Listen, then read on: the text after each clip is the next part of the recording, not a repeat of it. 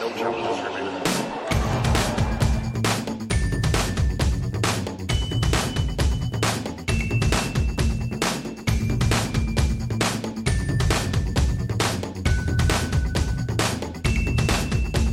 Welcome to No Challenges Remaining. I am Ben Rothenberg. I am happy on this episode to bring you a chat I did back at the US Open, or back during the US Open in Manhattan at his hotel with Vasek Pospisil, who has become one of the most vocal and visible leaders of the Players Council and the Players movement in general as they seek further compensation, further representation, against the tournaments who control the sport. Uh, we chatted in the lobby, and he was nice enough to make time for a long chat about about a bunch of the topics which he's been concerned with, which include player compensation, player legal representation, conflicts of interest in tennis, cases around Justin Gimelstob and Chris Kermode, cooperation with the Women's Tour and the Women's Player Council, and so on.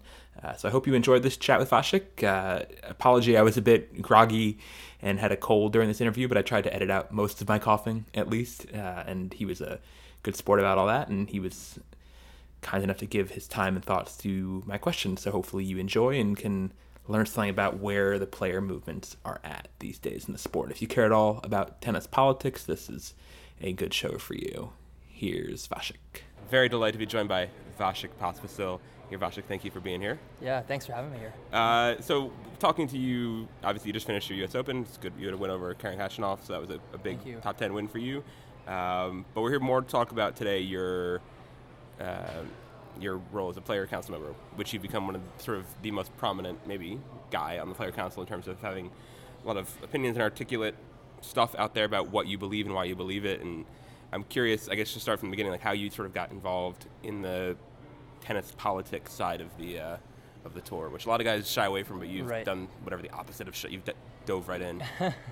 Yeah, well, I guess I, I, I think it's it started two years ago uh, at the the player meeting uh, here in, in New York, actually, where where we kind of sat through a, a presentation from the ATP, and and I was just a little bit tired of, of seeing all this information with no context and and not being really able to get any uh, questions answered. And, and I'd heard obviously all the, issues from, from some of the council members and I'd heard you know the, the inequity in the in the Grand Slam um, uh, prize money uh, a percentage of revenue sharing and all this and all the other issues but no, no one's actually no one actually had done anything about it. So I figured okay well well maybe maybe I should join the council and see w- why nothing has really changed over the years and what the real issues are and try to get educated and, and see what I could do and kind of take it on on myself to see if I could uh, affect some kind of change. Did you feel like when you got on the council, you learned why things weren't progressing like you might have hoped they were? Yeah, I mean, I saw it firsthand. I mean, I've always heard about about the, the structure and the governance, but I didn't really understand it. Obviously, it's one thing to be on the council. Um, you know, I mean, it's a totally different thing to be on the council and actually seeing firsthand uh, what it is in our structure that is that is broken and why we can't change things versus, you know, having a casual conversation with somebody in the locker room and them just kind of mentioning it and then going to practice. You know, it's a totally different kind of thing. And and obviously I'm, I'm very passionate when when I, anytime I hear of an injustice, whether it is or not, obviously you know then you have to go and figure it out for yourself. But when I'm hearing that there's injustice, I mean there's there's there are very few things that get me more motivated and passionate um, than than when I when I hear something like that. So that was that was the reason why I went on the council. I just wanted to kind of get fully educated into what is going on in our tennis in the tennis world, and and try to see if I could change something. So this might be a long answer from you, but what do you see in tennis right now that falls under the category of injustice in your eyes? Yeah, I mean, well, well, basically, it's it's the fact that the players don't have legal representation that look out solely for their best interests. And I mean, if you if you have, um, and and that's the way it's structured, you know, on the ATP or or obviously the Grand Slams, and then with just that in itself, that becomes there just becomes so many other problems from there, right? I mean, you get uh, the, the Grand Slam prize money revenue sharing. I mean, we get 14%, seven to the men, seven to the women, which we now know is even less based on what the New York Times reported. Oh, about U.S. Uh, Open not underreporting revenue. yeah. Exactly, exactly. So it's even less than that, and then also just a lack of transparency from the events and. And yeah, the ATP is, is 50% uh, players and 50% tournaments. Um, in terms of uh, the shareholder, but but but um, you know all the, the power and the influence is really on the tournament side, and we can't really uh, we don't really have much say in terms of uh, you know necessarily let's say getting anything from the events. It's, it's just it's difficult. It's a difficult it's a very difficult process, and our hands are kind of tied because you know we don't do this for for a living. We're not politicians. We're not uh, professionals or lawyers or um, in this in this domain. We're, we're just trying to improve our games, and we don't have the time to actually dive deep and, and figure out uh, if we're being treated fairly, if, if we're getting what we should be getting uh, in terms of the prize money, and, and so it's a very I mean, the rabbit hole goes very, very deep, and to figure out all these details, you need professional help, and I think that's just that's just what we don't have, and and uh, that's the biggest issue right now. And that is something I believe that you've been involved in trying to bring in, right? I've heard seen reports on that on this past week of uh, a law firm who's coming to possibly can you just talk about that whole effort? I guess explain that yes. from, from where that i don't know if that was your idea or who, who, who's that started with? Yeah that's correct. I mean that was that actually that that idea sparked two years i mean two years ago. For the uh, I, I just figured you know nothing's ever going to really change unless we we get legal representation. So i've had this idea for a long time. I was never really able to execute it. I went on the council to get more educated to be more prepared for for this kind of movement. And then when I had surgery in January, I figured, okay, this is the perfect time I, to, to do something about it because I can't practice. I can't do anything. I'm out for the next eight months. So, so I mean, when am I ever going to do it if not now? And so I really dove in. Uh, I, I, was fortunate enough to meet with uh, the global chair of Norton Rose, which they're obviously a, a huge uh, global power, and and they they yeah. Long story short, they they they agreed to to represent the the players uh, for Grand Slam prize money negotiations. So. Um, they were here in New York. They came to our meeting on Friday. They made a presentation. I'd already been going uh, to top 100 players since since uh, the week prior to Wimbledon, getting uh, you know as, as many guys as, as, possible supporting this. We have over 80 now, and um, and yeah, there's there's I think the players are, are quite united with um, with at least uh, the whole um, idea of having a democratic, you know, fair process of coming to the negotiation table with si- leverage on both sides and being able to make arguments on both sides and come to a fair compromise. But up until now, we've, we've never really had this opportunity. So, I mean, that, that's what it is. We're not actually going for, we want this number, we want, you know, we want this. No, we, we need more money for, for whatever. It's, it, we're not, it's not coming from the, that angle. It's coming from, okay, well, like what is our actual value? Like what, what we don't want to be taken advantage of. And we feel like, you know, the only way to, to make sure that that isn't happening is that we have professionals that are representing yeah. us. And so that's that's a different method than it's sim- similar spirit to like a union because I think of union in sports context often as just being player advocates, right? So in so many cases when a player gets suspended for something, it's the NFL players union or the NBA players union that steps up and sort of represents them, which I was thinking was something was severely lacking in tennis this summer, particularly, I mean, I know we talked about these two cases, the mm-hmm. on the women's side, the Anna Tatishvili and then Bernard yes. Tomic, yes, um, yeah. both of whom got their Grand Slam prize money first round totally revoked for relatively seemingly arbitrary, mm-hmm. subjective decisions about whether or not they were prepared for their match or giving effort in their match. Um, and Tomic did Tatishvili hired an outside law firm and got hers totally overturned. Yes. Did not hire any representation and got his shot down, and, and he should have clearly. He should. But also, like it would be, it would make sense if there was some built-in system, a sort of in-house counsel for the players, or like a you know, st- I am not the best with legal terms, but somebody yes. standing by on retainer or something yes. to help with player fairness issues, because like that that was the sort of thing.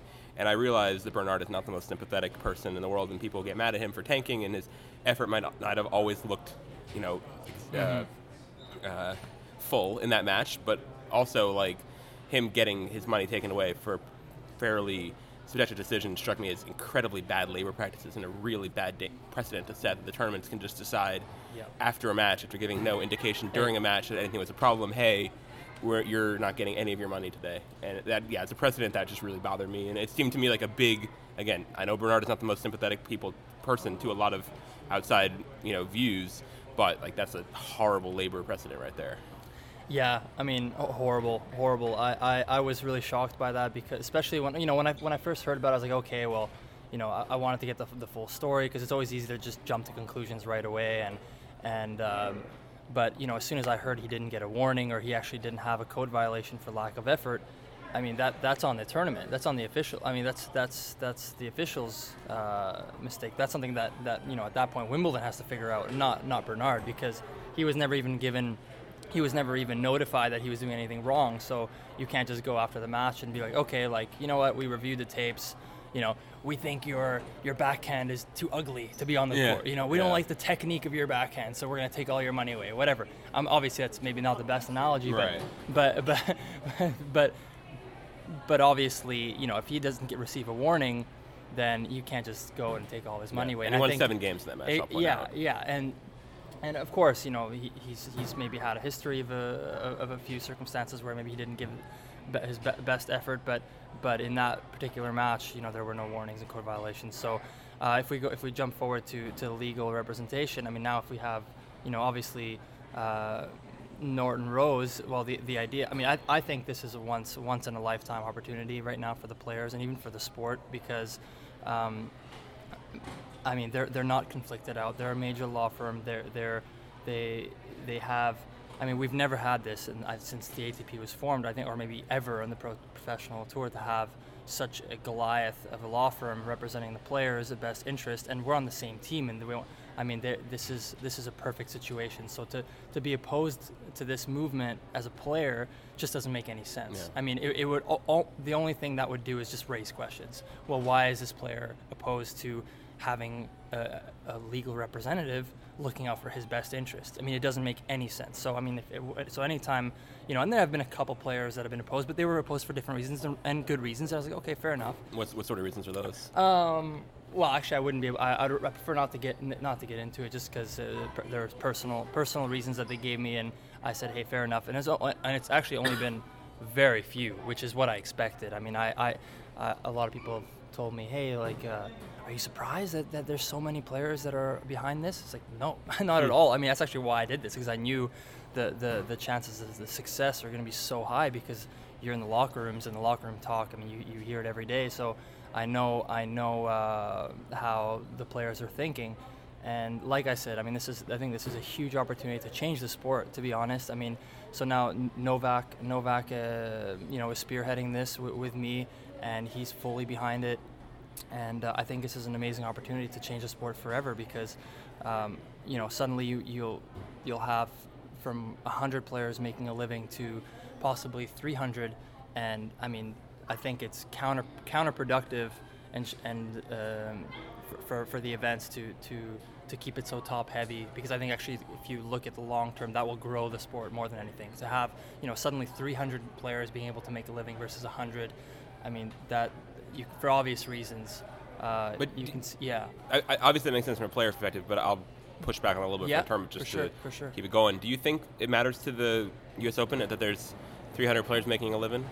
I mean, is that something that they need? well, well that's the thing exactly right Uh, How do you convince them they need that? Well, how you consider? Well, it's because they, they want to. Well, if you want to look in the future, if you want to look at 10, 20 years from now, and you want to get a better product, and you want to compete with with uh, other sports, well, you know, naturally you're going to have the product itself will get better. There'll be better tennis players. There'll be Yeah. more players. There'll be more interest in it. I mean, and for, for I mean, I'm sure they're invested in. They have other events that will suddenly become more profitable. There'll be more interest in tennis. There'll be. I mean, I just think it's a it's a snowball effect. That's that's maybe hard to make that jump because obviously this is business and everybody wants to make Yeah.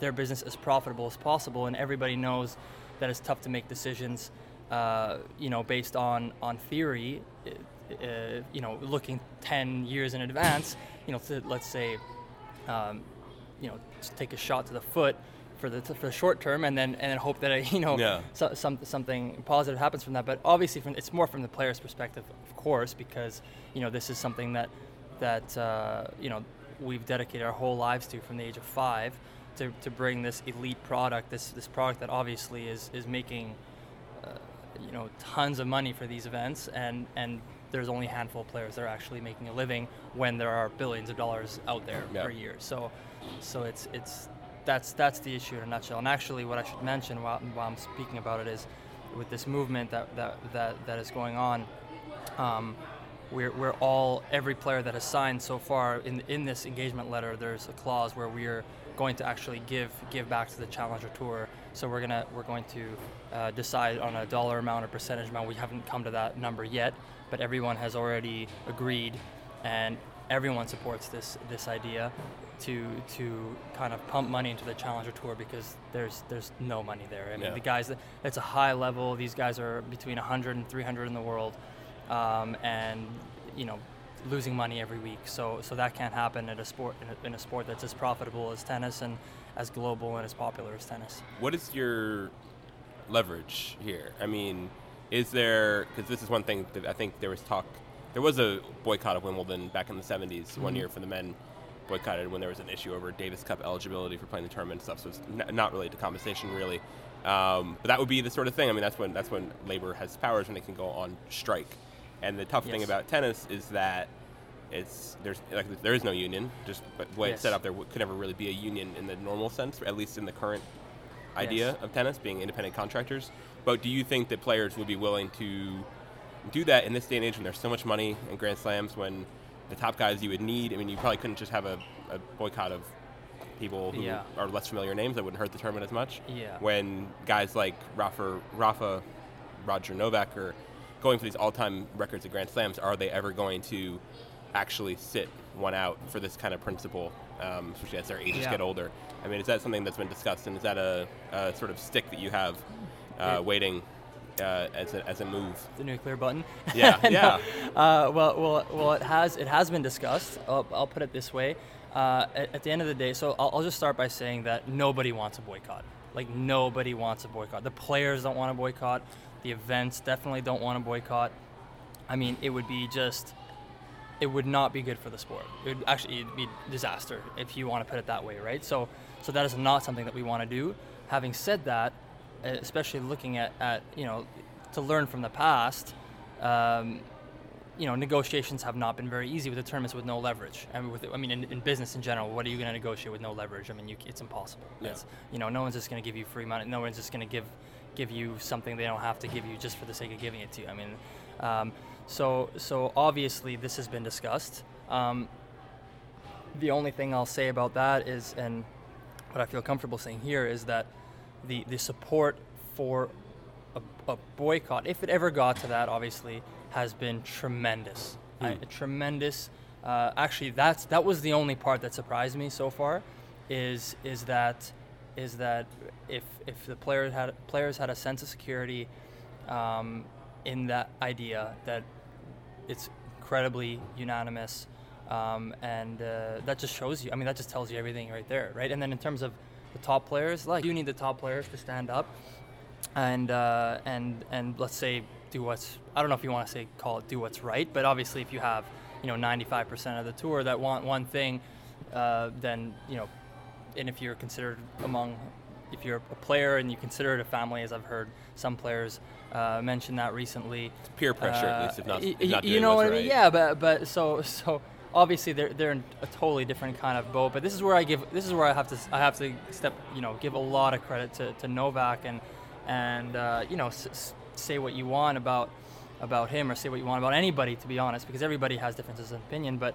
but you know I've I've spent uh, a good amount of time with Novak on the council now. One thing I have to give him a tremendous amount of credit for is that he's really I mean he really cares about about the sport and about the players uh, that that are you know struggling to make a living, that are that should be getting a living and they're not getting. Just, I mean, he's fight. He's going through all the issues, you know, be it tiny like small issues with you know the, the ball, the felts on the or, or whatever, or logos or, or whatever to to major issues. And he's he's at every meeting from the start to the finish. These meetings go sometimes seven eight hours, and and this you know this is a guy that's that's uh, one of the greatest athletes of you know of all time. Yeah.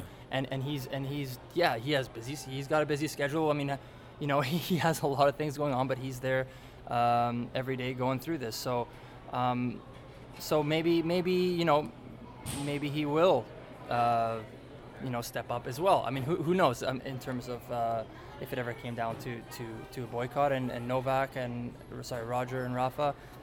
Um, we'll see. We'll see what Roger and Rafa say, and uh, whether they, they, they join this movement or not. Um, they you know time will tell, and I, hope they do. Uh, speaking of those three guys, they're all now on the player council. Yes. Um, no, uh, Rafa and Roger joined recently after to fill open seats that had opened up after a bunch of resignations at Wimbledon. Uh, Robin Haase and Stakhovsky and Jamie Murray stepped down, and Yes. Vallverdu on the coach's seat also. Um, it's been like a t- it's been a tumultuous time on the uh, Yes. AP Player Council. It's been getting a lot of attention since uh, really, I guess, since Justin Gimelstob's arrest was the main sort of signifier publicly when he when that report came out. He's a board member, and the debate whether or not he should stay on, um, and also simultaneously the decisions over Chris Kermode, the CEO, whether or not to retain him, which ultimately decided not to through the board slash council. I mean, some people separate those, I think, more than they can sometimes. But I'm, I'm curious just for you, what is it, it's, it's been called like a chaotic sort of time, or at least a tumultuous time for sure Yes. on the on the player council and Absolutely. ATP governance. And what has it been like for you the last roughly I don't know 10 months or so since I guess since the Gimelstob arrest uh, came to light. I don't know when you found out about it, but when it got reported on Thanksgiving, it happened on the, the, the incident happened on. Uh, uh, Halloween. So I don't know when you found out about it, but what is this whole t- walk me through this like ten month period? Yeah, well, I mean, I'll, I'll just say I'll just say it's been a very very frustrating uh, time on the council for me because uh, you know as players we're all there we're all there. We don't get a penny. We're not there's nothing in it for us. I mean every one of us there we're spending all this time and energy and effort to to make a positive change. And obviously that's not the case for everybody else around us. I mean everyone else that we're dealing with uh, on a daily basis with in terms of te- you know politics and tennis has vested i mean has interests has conflicts of interest ha- has an agenda they, everyone has an agenda that might not be genuine that might be you know so so it's it's kind of it's it's, it's been dealing with the, the the true politics and you know um, misinformation and and and just and just trying to figure out honestly just trying to figure out like what where to go like you know and that was that's been the tough part Can I interrupt? Just yeah I was thinking something I wanted to ask earlier. Um, you mentioned when you bring in an outside counsel, Norton Yes. Rose, who you said is totally unconflicted.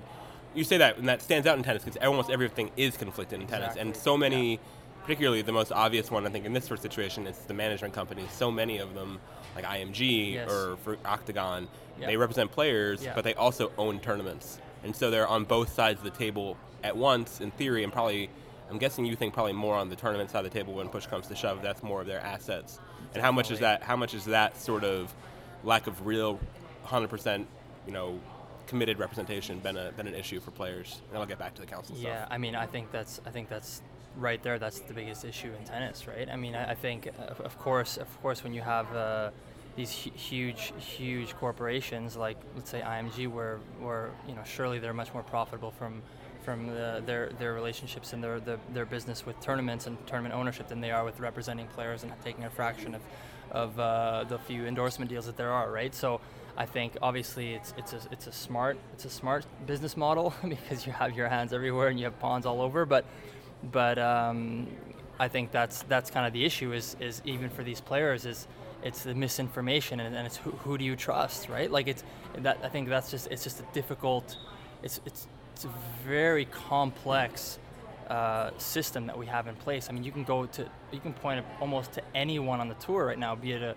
a coach or, or, I mean, there's some kind of conflict somewhere, which is, I mean, it's been very, it's actually been a very strenuous and time consuming process for me because for every player that I had spoken to, uh, you know, there are there were a lot that, that understood the complexities and understood the conflicts of interest. But you know, in terms of getting support for this for this law firm to come in, you know, I also had to explain to a handful of players, you know, many, maybe maybe half or more, uh, and go in depth of you know where the conflicts of interest are and where they might feel pressure and why they're going to feel pressure from one angle, and and you know and and just kind of I think that's why this time around it's it's it's a very we're in a very solid and stable state because I think like every everyone that has that has signed on to this for Norton Rose's representation, they're maybe more educated than they were before we brought them in because you know I'd obviously gone through this process. I felt like it was very important to have a very stable base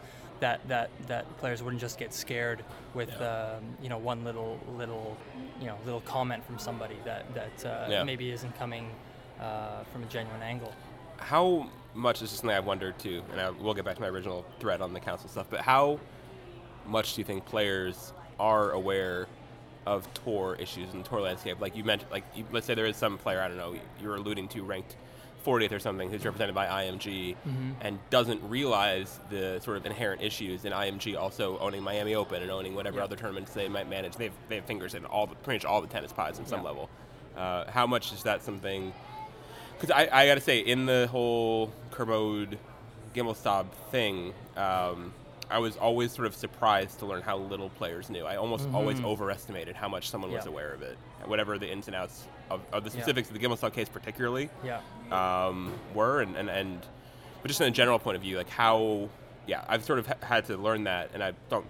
It's more functional than being trying to disparage them, but like I have to go in assuming people don't know these things now, or just I see. I obviously, as a, someone covering the sport, sees it more from a big picture, outside perspective, but like people on the inside are not looking around. Totally. Well, well, that well, that's the thing, right? And that's and that's I mean, and that's kind of how you that's how you maintain control as well. Uh, I mean, when you look at you know even governments or, or well, how do you control the, the you know it's mis- it's, it's keeping people uneducated. It's Yeah. it's keep it's, it's it's keeping information you know away from from from these people, right? So so um, obviously, tennis is is it's very um, it's tough because by the time you actually know what is going on in the tour, and then you join the council, you're nearing, you know, you're almost in your, your 30s. Uh, your career is almost over. You're getting. I'm not gonna say you're getting washed up, but like, but, but you know, the the the motivation and energy that you have to fight and really put in a lot of effort and time and to, to make a change. You know, you won't necessarily get much in return, and then you got young guys coming up that don't know what is going on whatsoever, and then you go to the mandatory meetings and and the information you see there is pretty much useless. I mean, in terms of you know, they just they just they. I mean, you you you, you see how everything is. You see all the good things, but but nothing is put into context. You know, you don't get any of the negatives. You don't actually know. Um, what should be improved, what is going on, and really by the time you're in your late 20s, you you start to, to understand this. And I think so. That's where it starts. I mean, I think it starts with with educating the next the next gen, you know, as they're labeled now, or these young guys that come in and, and you know rather than than it being a six seven year process for them to understand um, the tennis from the political side, you know, it's, it's to maybe educate them early on. And this is actually the job of the player council at these mandatory meetings to stand up and do this. But it's it's uh, it's it's it's difficult, and, and and that's the thing. And I think there's there's so there's so many complexities to the sport that like as a, as a player when you're when you're I mean when your job is to wake up at eight in the morning and do everything you can to improve your game until 9 p.m. or whatever it is. I mean, I'm exaggerating a little bit maybe, but um, you know there's only there's only so much that you'll be able to to learn from from the, the conflicts of interest Yeah. side and the actual political side in tennis. And so you're always going to be a bit uneducated. Even a guy on the council like me i mean i'm i've, I've made an effort to, to try to get as educated as possible in, in terms of um, you know what's going on in our sport. But but i'd be i'd be pretty naive to think that i know even you know 10% or 5% Yeah. I, I feel like there's just there's just so many things going on and it's not my job to know everything and Yeah. and unfortunately, uh, I think that's why we've been shorthanded and why, why we've been so powerless over the years. Uh, just on you personally, I guess, because in the Gimelstob situation, Yes. he got charged with felony, I think battery it was, uh, for the attack on Halloween. Um, and I think a lot of people were surprised right away when he like didn't step down from the board immediately, Mm-hmm. and, and and or tennis. I think he took a leave from Tennis Channel, but he didn't step down from the board, and Mm-hmm. he stayed on the board for eight more months, which I think on the outside a lot of people were like, "What is going on?" That like this would never happen in any any other industry, which I think is fair. Mm-hmm. Right. Um, and you put out a statement at some point, um, sort of more or less in support of him, and then and then put out something later after you'd read Right. more stuff about him. And I'm curious, and that was that's a little bit obviously, and I consider you obviously a more informed guy than the average person on tour. But even still, there were things that had been, I guess, widely reported that you didn't know about this Yeah. case. And I'm curious if, if how that happens, if if you think that Justin misled people on the council about what was going on, um, which just seems like the most obvious explanation to me, honestly, um, or or what was going on to make this big disconnect between everyone thinking, how does this guy still have this incredibly powerful role, Right. also at this pivotal time for tennis with all the Kermode stuff going on, uh, versus him, you know, the outside opinion of being like, what is going on, to the inside still somehow managing to hang on and survive and thrive, I guess, for eight months afterwards. Yeah. So yeah, I mean, there's a lot, a lot of complexity, a lot of, a lot of uh, angles to, to, to, to, that question. I mean, one first of all is that uh, you know when when he did when I heard about it for the first time, actually when I made the the those comments, it was it was actually directly. Um, related to his, his, what he had done as a professional. It, Okay. had, it was a there was zero. Uh, there was I mean had nothing to do with, his with his job. Actually, I didn't even read. So at the, the point, the problem was when I had actually a reporter call me, um, and that's I guess that's the, the tough part. If you give your numbers to the reporters, they can call you anytime, and I pick up. I always pick up. That's the problem. But I actually had a reporter call me. I was at dinner and and and and to make to make a comment on on. Uh, on the situation that had unfolded. This is for the second record, time around. You don't right? have to pick So- up my phone calls during dinner. Yeah, Just yeah. enjoy your dinner. I did. Yeah, there wasn't yours. That was the thing. No, I know. And uh, and But uh, even even hers. Don't, don't pick up hers. yeah, either. no, but but but basically, this was my fault because I, I mean at the time, actually, you know, if I wouldn't even actually no, I. I- don't think I actually said anything necessarily wrong at that time, or that I disagree with that. You know, hit professionally, he did it, he was fighting for the players, and I think you can speak to, you know, pretty much every player that had dealt with him on the council. You know, he was he was a strong advocate, and he was fighting hard for the players. So you can never really take that away from him. Whatever he did, you know, in his personal life, that doesn't change. But you know, then the the victim impact statements came, which which you know I had not read. I think they uh, were already all. out by the time that she yeah, yeah, yeah. So so so I I, yeah yeah yeah I had not read, but but obviously you know so so it, didn't look good. Obviously you know it was it wasn't a good look and and um, um, but this is. Uh, so at that point, you know, why he didn't get taken off right away, necessarily why he didn't step down, was because obviously there were these. This is even before the victim, victim impact statement. This is this is eight months before that when this first came to light.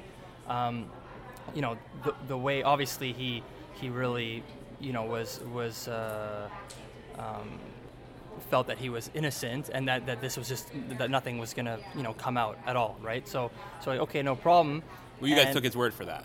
well, well, yes, but but but it's not. But even just, but it's even like so. There there was, he was accused of something, but there was not any really guilt at the time, right? So There hadn't been least- a trial yet, no. Right, there hadn't been a trial. So with well, so even from just from you know to respect the process of that, I mean.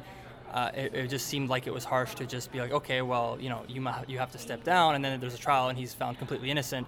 Then you know, so so I think we were just more like re- like we were trying to respect the the actual process, and uh, I, and at the time the council was unanimous on, on that, um, to my understanding of to my my memory is right, because it just it just like it kind of hit us like a ton of bricks, and we were you know in the middle of all of this uh, really important things. We're like, okay, well, like what's actually happening here? Nobody, I don't think anyone really knew what was happening. Okay. Um, it was just like, okay, here's here's a here's a situation.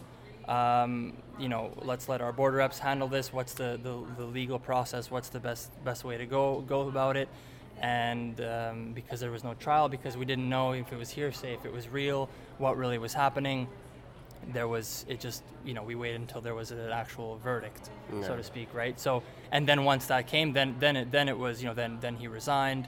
Um, But even that took a, more than a week, I think, after he pled no contest. yeah. I mean, I mean, I don't know. I, know mean, the just, just from just from being covering other yeah. I obviously haven't covered too many, right. you know, felonies in tennis. Luckily, Yeah. um, but normally a, a guy would sort of step down to avoid being a distraction or something, and he didn't do that, which I think.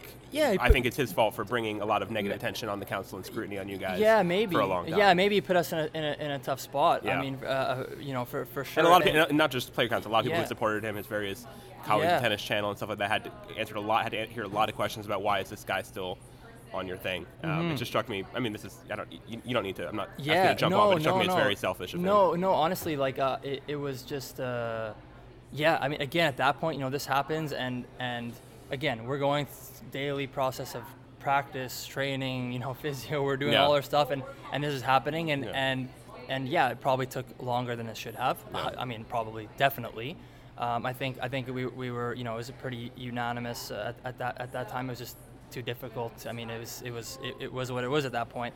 And I think like since then, I, I don't really understand. To be honest, if I can, I don't really understand why it's it's been it's uh, this like you know Gimelstob Kermode um, feud has has been extended so long. I mean, he's been out of the picture since I mean, I don't know, but you know, then you see articles in the Telegraph, and you see, and you're wondering like, what is going on here? Like, why is this still being still being uh, reported? And and that's where where you know there was a little bit of a loss in trust from my side in terms of like, well, where are these stories coming from? Like, why is this being pushed right now when this has been resolved? Like, Yeah. what what is going on? Like, you know, he's he's out of the picture. I mean, I, I He was in London though. I heard at the at Yeah, around the meeting. I don't know if he was at came to any meetings, but he was. Novak said he was talking to him in London. Yeah, that was yeah. I mean, that was that was a surprise, obviously. That I, but but at least from my perspective, I, I you know it seemed like it was done and dusted, and, and there were there were no there were no uh, other issues. But again, that might just be you know speaking of the the lack of of uh, of knowledge of everything that's going Yeah. on. Right? There's just so many so many uh, different different things going on at all times. Right? So Yeah. On uh, Kermode, he, I talked to him in uh, Rome. Mm-hmm. I guess a couple months after he got the, he was informed of the decision not to renew his contract, um, and he said he was not really necessarily given a reason why he was not. I don't know if you agree with that or not, but that's what he said. He does not. Was not given a reason why he was not being retained that he could like point to, like, oh, I know why I didn't get repicked. And I will say, from the outside, of like the seven governing bodies in tennis, ATP, WTA, ITF, and the four slams, I think you can make an argument that ATP is doing best of all of them, financially and business wise and growth wise and marketing wise. I think they've been doing really well on all those fronts. So it's a surprising time, I think, probably for him to look back and say, compared to that, like, why am I the one guy who's getting kicked to the curb here?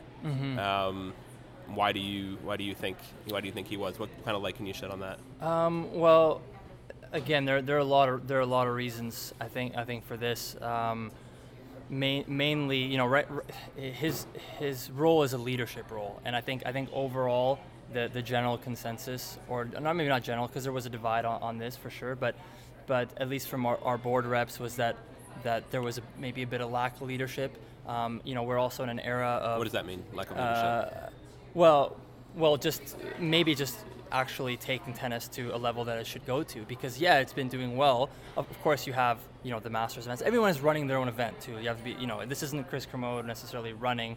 You know he's not going and running all the Masters events. And and what decisions has, has he actually done? I mean, I know you know there's you know that likes to take credit for a lot of things that, that he that he didn't have any plan like the like the pension, right? That was all done before he even came. There were I think there were two or three or four, like a, quite a few things that have that have that were um, kind of directed t- towards towards him, and, and he was given credit for that that were negotiated before he even came on, and that it- this would be best to actually speak to, to our board reps, and they, they know all, they know all the details. But but when I say lack of leadership, I mean okay, right now we have we have the the, the golden era of tennis. I mean, I, I, okay, arguably, I'm Everyone gonna say I'm that, gonna yeah. say arguably because you know I, because I don't want to disrespect the greats that came before, like you know the McEnroes, Borgs, you know these obviously uh, Sampras, um, you name it. But right now we have you know Roger, Rafa, Novak, the three greatest players of all time. I mean, if if uh, I, I I mean, how is tennis not going to be thriving in general if, if you have these guys there that are just unbelievable for the sport, um, just growing it I mean, on their own, basically. I mean, the, these guys almost. I think I think those those three and Andy. When he, I mean, obviously now he's you know it's easy to forget about Andy because he just had surgery and he's not he's not here. People have very short memories, short term memories, but.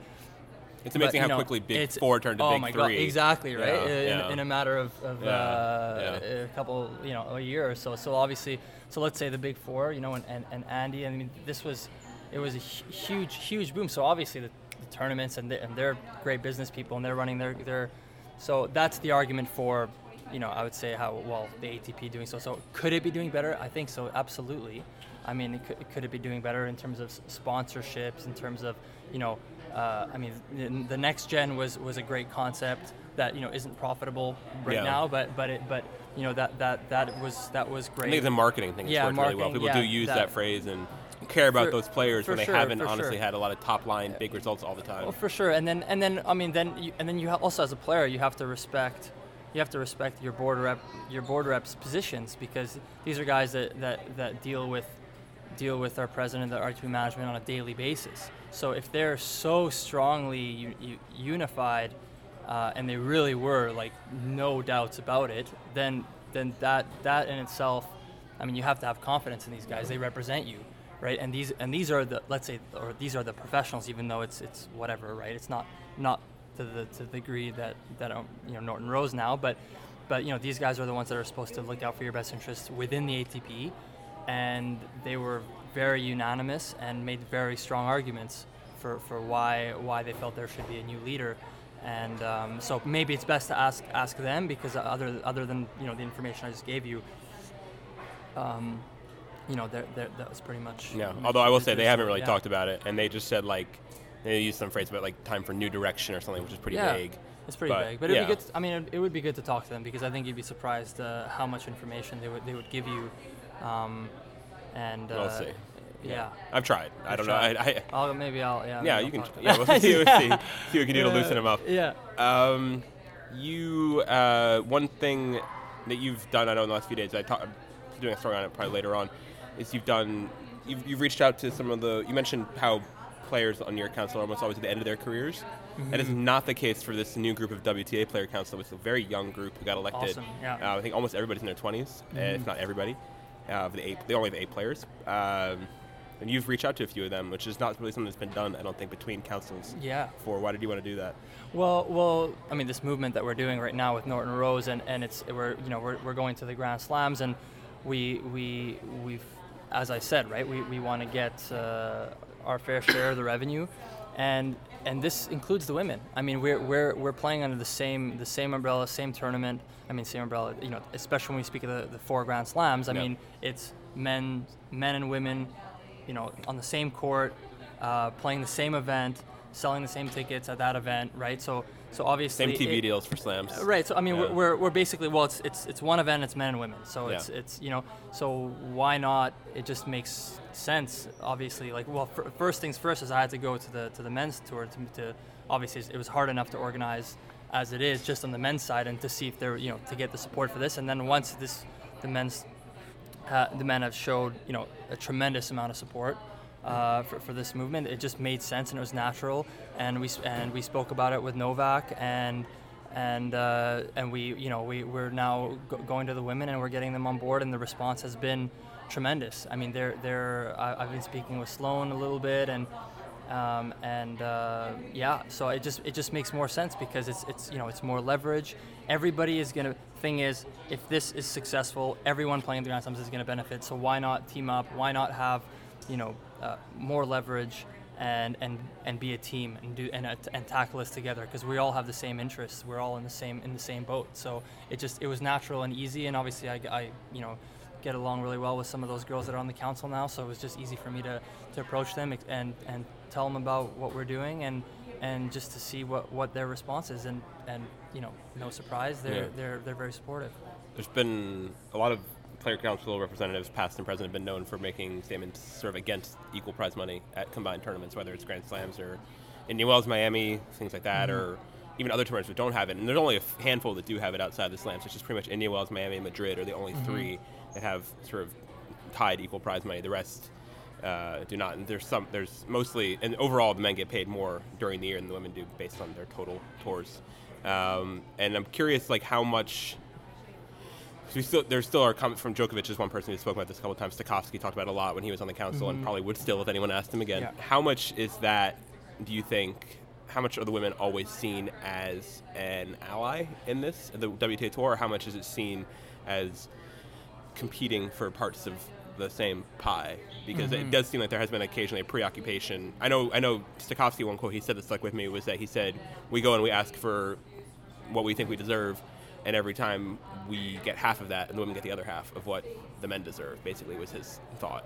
And so I'm curious what the attitude towards that is on the council now, because it seems like a kind of constant refrain in tennis, constant- constant and, and, and yeah, constant sort of unhappiness from the men's side. And the women probably are not thrilled all the time with the divide either, but the men seem to also, yeah, Right. Well, thrilled. well, I mean, I think I think in terms of in terms of uh, you know, we, well, first have to separate. I think we have to separate the slams from the rest of the Yeah. Because you know, I, I the Grand Slams are not a ATP WTA Production, Know, a yeah. production, right? It's they're the Grand Slams. We've had equal prize money since.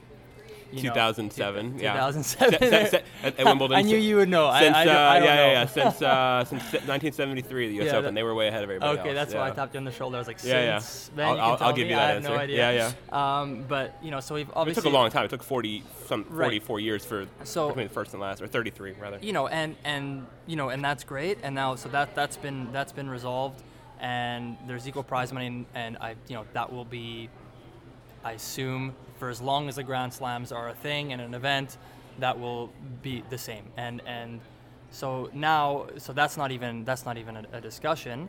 So now, if we go to, to the next, so there's a difference now if we go ATP and WTA because we're we're under a different, it's a different organization, right? Mm-hmm. So obviously, for the same reasons why why you know the Grand Slams or, or, or let's say these tournaments don't want to give you know m- more money than than they should or whatever. It's like so at this point, I think it's like we're competing, right? Because there's, it's their different organizations. So at that point, it's like well, you have to decide. It's like okay, well, do you want to make one organization or do you keep it, you know, ATP, WTA? And at that point, everyone's just trying to get as much as as they as they It's a can. free-for-all, you It's a free for all, right? And I think that's why you know, so there are WTA events and and you know they go get, they go and they have to do.